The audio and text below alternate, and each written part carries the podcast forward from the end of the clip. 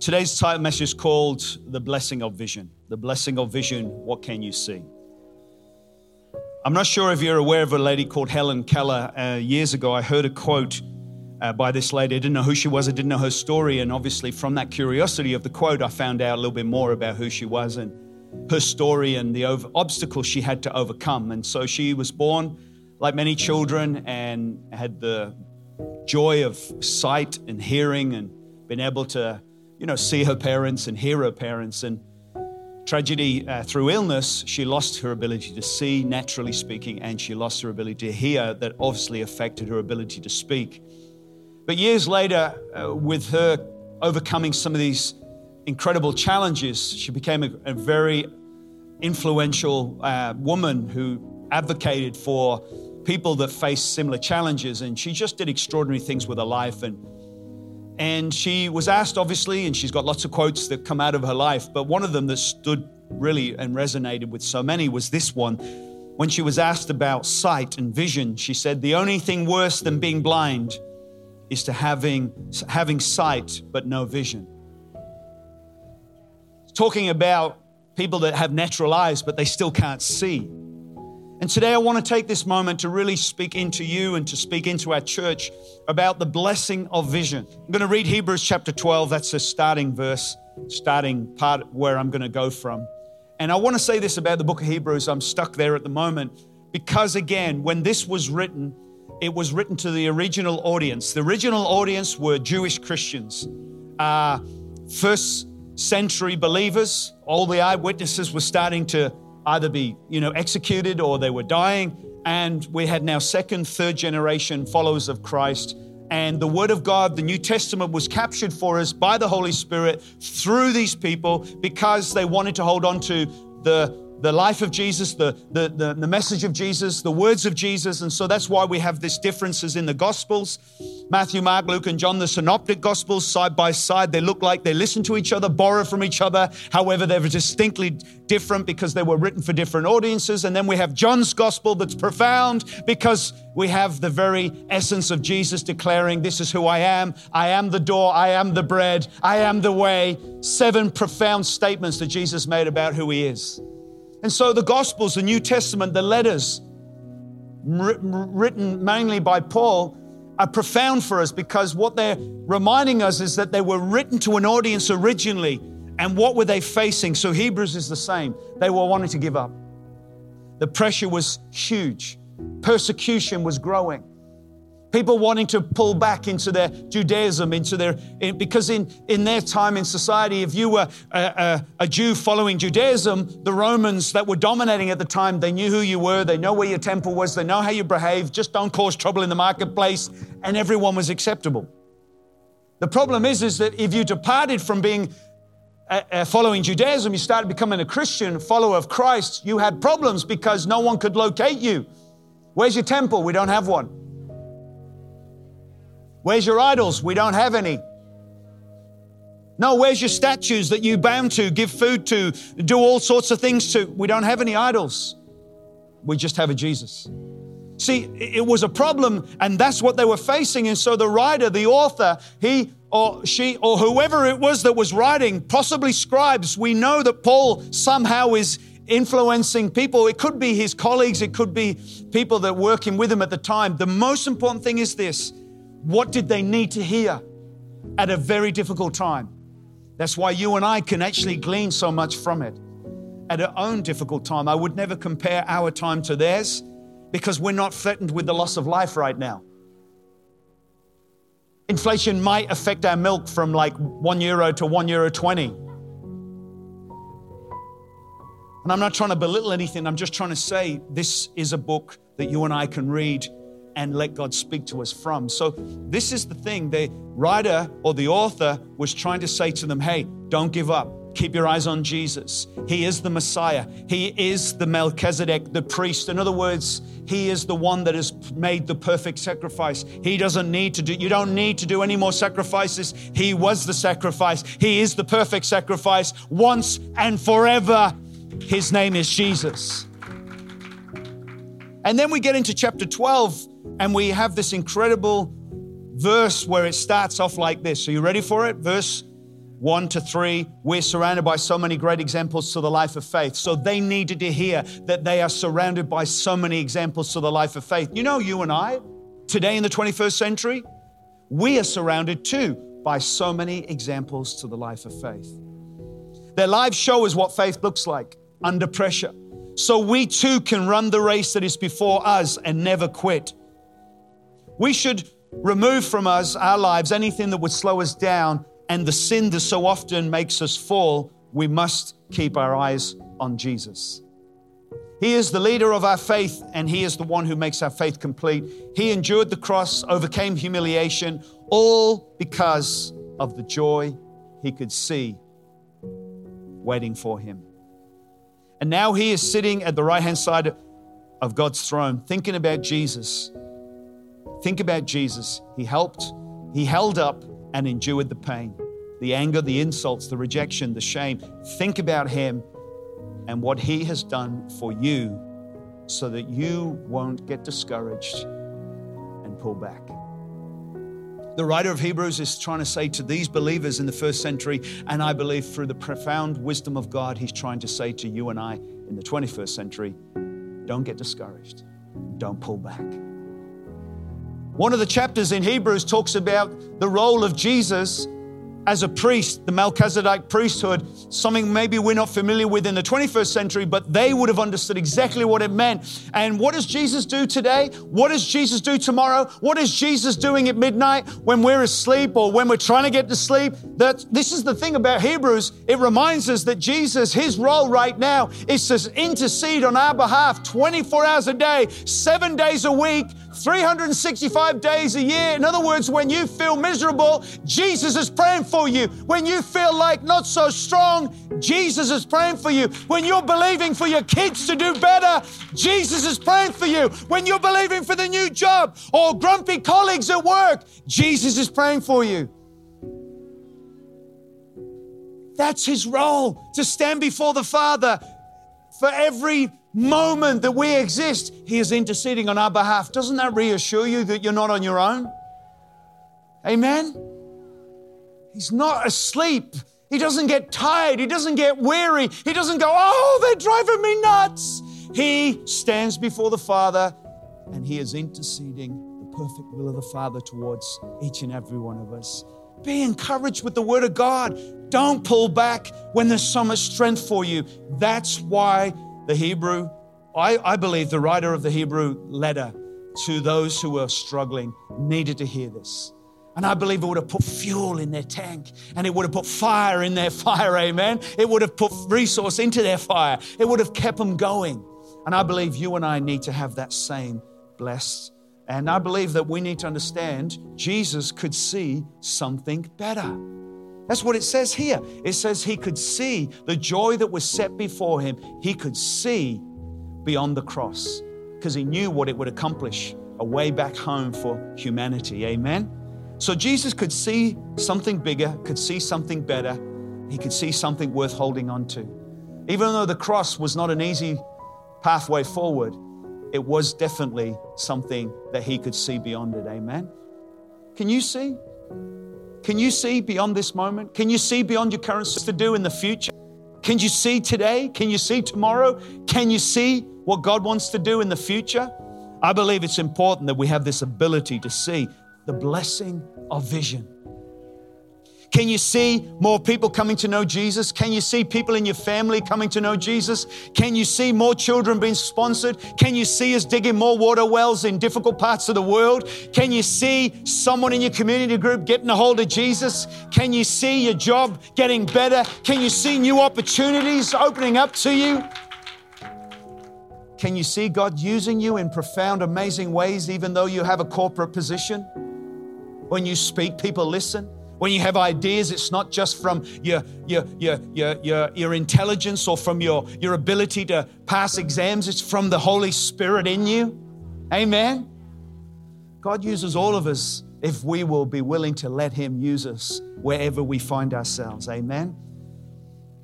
What can you see? Can you see more for your children? Can you see more for your marriage? Can you see God doing incredible things through your life? I really believe it's important that we have this ability, this capacity to see beyond our present situation. And that's why I want to speak to you today again the blessing of vision. Are you a vision person? Amen? You've got to be able to see beyond your current situation because if all you see is all you see, you're in trouble. Amen? This week, flying on a plane, all I saw was clouds, but not too long after taking off, whoo, we were above the clouds and the sun was glorious. So strong, I had to shut the shutter. but the thing is, can you see beyond your present? When you see each other in your community groups or on your teams, do you just see ordinariness or can you see extraordinariness? That's why we're encouraged over and over again to speak to our potential, not just to our behavior.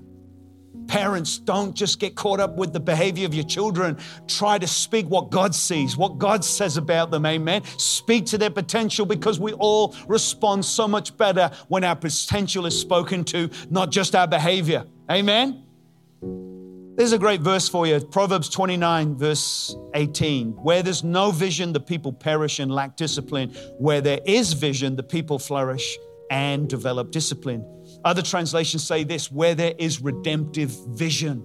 Amen. You and I are a part of a redemptive vision. God's vision is a redemptive vision. It's to bring back that which is broken, to restore that which is lost. Amen. I love that we are a part of a redemptive vision. Amen.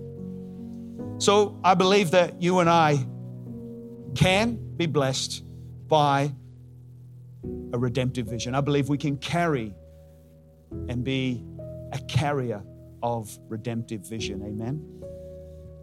A lot of people have vision for their homes. A lot of people have vision if you have a garden for their gardens. Some people have visions for their businesses. Some people have visions and dreams and aspirations for their children. But my question is do we have vision for the church? So here's some questions for you, just to really, again, to really get us thinking about it. And I, I do like these because it, it just helps us to really see the tension between have we, are we really big on vision or are we not? Because it's easy to say it, but it's another thing to live it. Amen. And that's just one thought for you. But what I'm trying to say to you is Hillsong Berlin, we are full of vision. And you don't need to read the vision of our church to be a part of the vision. You just got to keep coming and move from being an attendee to a belonger. I belong here. I've come closer. I now know the vision. I actually carry the vision. And actually, you don't have to read it to actually help people with the vision because the vision, if you read it, you'll go, oh my goodness. Because it's more than just words. It's an atmosphere, it's a spirit, it's a mentality. It's about helping people to become influential in every aspect of life. Amen. It's about, uh, you know, um, uh, overcoming mindsets. It's about, you know, and, and picking up, you know, it, the um, things that will help us to be who God's called us to be. So, anyway, I just hope you understand what I'm trying to say here. I don't want to get distracted, but I do want to ask the question Are we big on vision? Redemptive vision. There's a story I heard years ago of a man coming in to see a building, and this year, uh, this week, we're in Barcelona. We got to see the, the beautiful cathedral there that's been built for hundreds of years. Sagrada Familia. And it's just magnificent. I actually got to go inside this time. I've walked around it plenty of times, but never gone inside. And you're like, oh my goodness. I've never seen anything like it. It's mind blowing. But this person walked in and there was a building being built, and he walked up to one man and, and, and he asked him, What are you doing? And he said, Oh, I'm just moving bricks from here to here. He saw another guy over in the corner. He went up to him and he said, What are you doing? He said, Oh, I'm building a wall with these bricks. And he looked over and he saw another man in the distance. He went up to him and he said, Hey, can I ask you, what are you doing? He said, I'm building a cathedral to the glory of God. oh, I love that. But it highlights the reality of our present. What would someone have approached you and said, What are you doing with your life? Oh, just bricks. What are you doing with your life? Oh, I'm just building this wall. And how amazing would it be to come up to someone and say, Hey, what are you doing? I'm building something to the glory of God. Amen? And it could be multiple things. It doesn't have to be all spiritual. Like I said, it could be agriculture, it could be ecological, it could be something that lifts people, breaks people out of the cycle of poverty. But it's glorious, it's amazing, it's redemptive, it's restorative, it's hopeful, it's faith filled. It's ingenious, it's amazing, and you can do it to the glory of God. It's tragic when God's people are filled with so much vision and all they can see is a brick today. Just now. That's what it means. A brick just represents now. I can only see now. But we've got to go from the now to what, what, else can you see? I can see a wall, yeah, but that's just today. I can see now, I can see today. But what about tomorrow? No, I really can't see tomorrow. I believe God wants us to understand, even if you can't see tomorrow, you know there is a tomorrow. Amen. It's not about all the details, it's about knowing the one who holds all the details. But I'm really praying today that we, Hillsong Berlin, you, the individual, us collectively, will see the blessing of vision. I believe it's important that we are vision people. We need to be big on vision. And my prayer is that you'll never say the vision's too small. Our vision's big enough for everyone, whoever comes and wherever this goes. So let me give you some thoughts. I may not get all of them, but in the time I've got left, I want to give you some thoughts about what vision can do for us. Is that okay? Anyone would like that? Give us a wave. Amen. I believe vision can attract more people to be involved. I believe it's vision that attracts people to get involved. It's amazing who joins something, and often it's because of the vision that they have. But this is what it says in Matthew chapter 9, verse 36 to 38. You ready for it? Matthew's gospel. When Jesus saw the crowds, his heart broke because they were aimless and stressed. Like sheep without a shepherd, he said to his disciples, The harvest is great, but the workers are few. So pray to the Lord who oversees the harvest. Ask him to send more workers into his fields.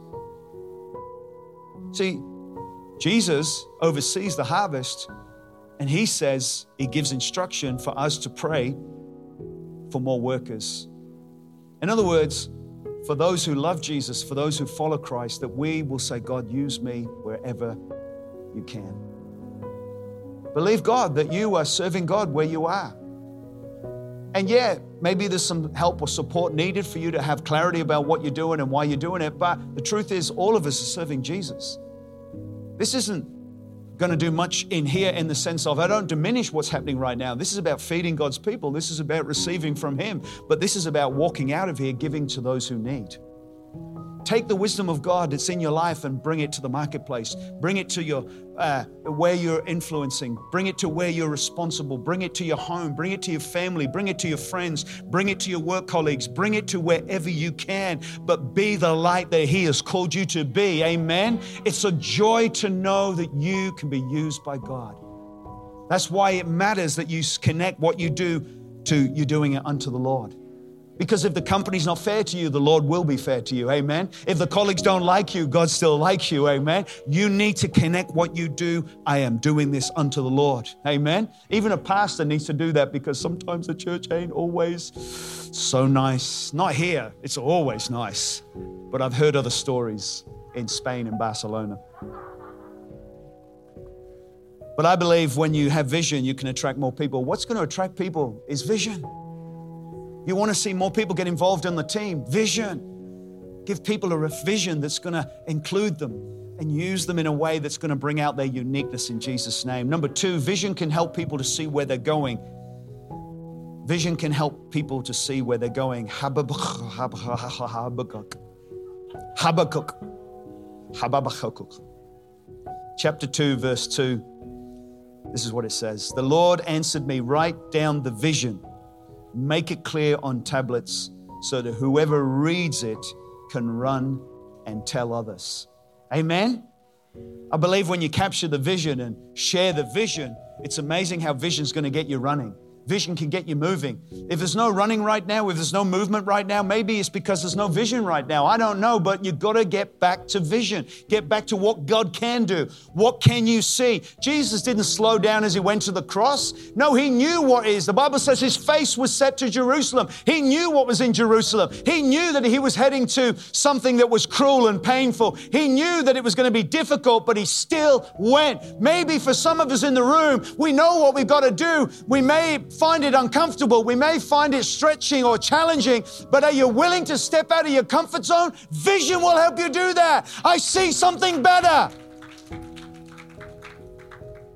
Why would I pull back and rob the kids of joy of the future? Why would I pull back and shrink back from something where God could turn up? Amen? Give yourself a chance to run with the godly vision that God's given you in Jesus' name, amen? Because it helps others.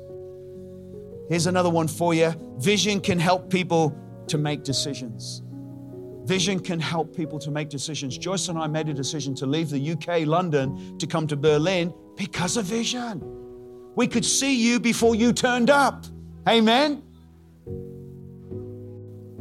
But vision can help people make decisions. Listen to this John 3 16. For God so loved the world, vision, that he gave his only son, decision so that everyone who believes in him, choice, shall not be lost, but should have eternal life. For God so loved the world, vision, that he made a decision to release his son. What vision have you got that's going to cause you to make some great, great decisions? We can all make bad decisions. I've made plenty of bad decisions in my life, amen. But you can learn from That was the best decision I ever made, marrying you. Is that what we're talking about? Sorry, I got distraction over here. Joyce was a vision, actually, yeah. I saw her when I walked into church. Vision can work at every angle, I'm telling you right now. But what I am trying to say to you is that how many people make decisions from disaster? You're forced. You, you, you just you hit a wall, the marriage breaks, the, the, kids are not doing well, the job's not what it used to be. Ah, look, pressure's real for everyone. But don't wait for disaster to make decisions. People do make decisions from disaster, but they're not always sustainable, longevity, long lasting decisions. They can be temporary.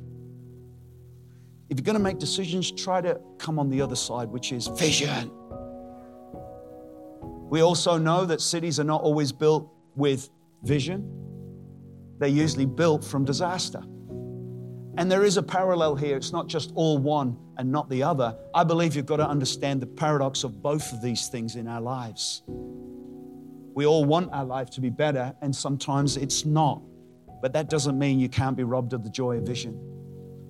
Whatever the story is, whatever the circumstances, whatever the current situation is right now, I believe the word of the Lord for you is get a hold of redemptive vision for your life because I believe it's going to help you to make better decisions. You can't keep making the mistakes of the past. You know what I'm saying? Like, why is it that we keep making that same mistake? Get smarter than that. Build the right people around you. Build the people who are going to help you with that. Maybe you're not good on your own in making decisions, but get people around you who can say, you know what, I'm going to help you with that decision in Jesus' name. There's so much wisdom in these areas. I'll give you one more because the time's run out today. Vision can help people with energy to expand. I believe that it's easy in this season right now to have no energy. The challenge right now for all of us is have we got the energy to move into a new year, move into new opportunities, move into new relationships? Sometimes energy gets hit and has been hit. But my prayer is that vision, godly vision, redemptive vision, is going to start to stir up energy, energy to expand, energy to increase. You don't get energy by pulling back. You actually get energy by sowing energy in Jesus' name. So let me encourage you just one more verse with this point. Matthew 16, uh, the question was asked, Who am I?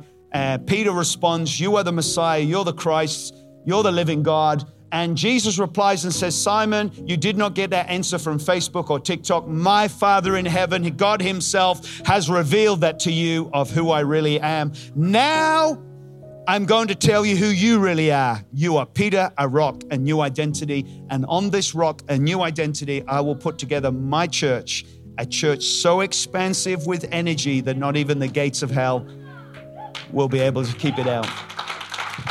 So,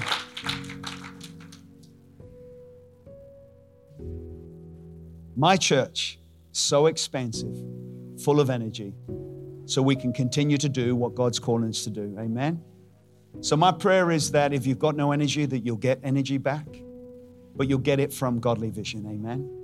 Be big on vision for your own life, for your own family, for what you're a part of. But let's believe that our church has a vision and that we're all uniquely able to contribute to it, strengthen it, add to it in a way that it's going to help serve the people of this city and the people that God opens up as we go towards Eastern Europe. Amen. So, these next few weeks, you're going to hear a lot more about vision, but I pray that it will be a great encouragement to you. Amen. And my prayer today is simply this that you will know the blessing of a redemptive vision. Amen. Because it will lift you to see what you currently can't see. It will help you to look beyond the average and it will help you to see the extraordinary. It will help you to see more in people. It will help you to see more in yourself. It will help you to realize that God is always moving us with godly vision. Can you see more? Can you believe more? Can you see better days? Can you see bigger days? Can you see God using you? Can you see God doing amazing things? Can you see God doing what God always wants to do? Amen. Can you believe it? Do you see it? What can you see? Start speaking it. Start declaring it in Jesus' name, amen. Because God has blessed you and I, His people, with godly vision in Jesus' name. Amen.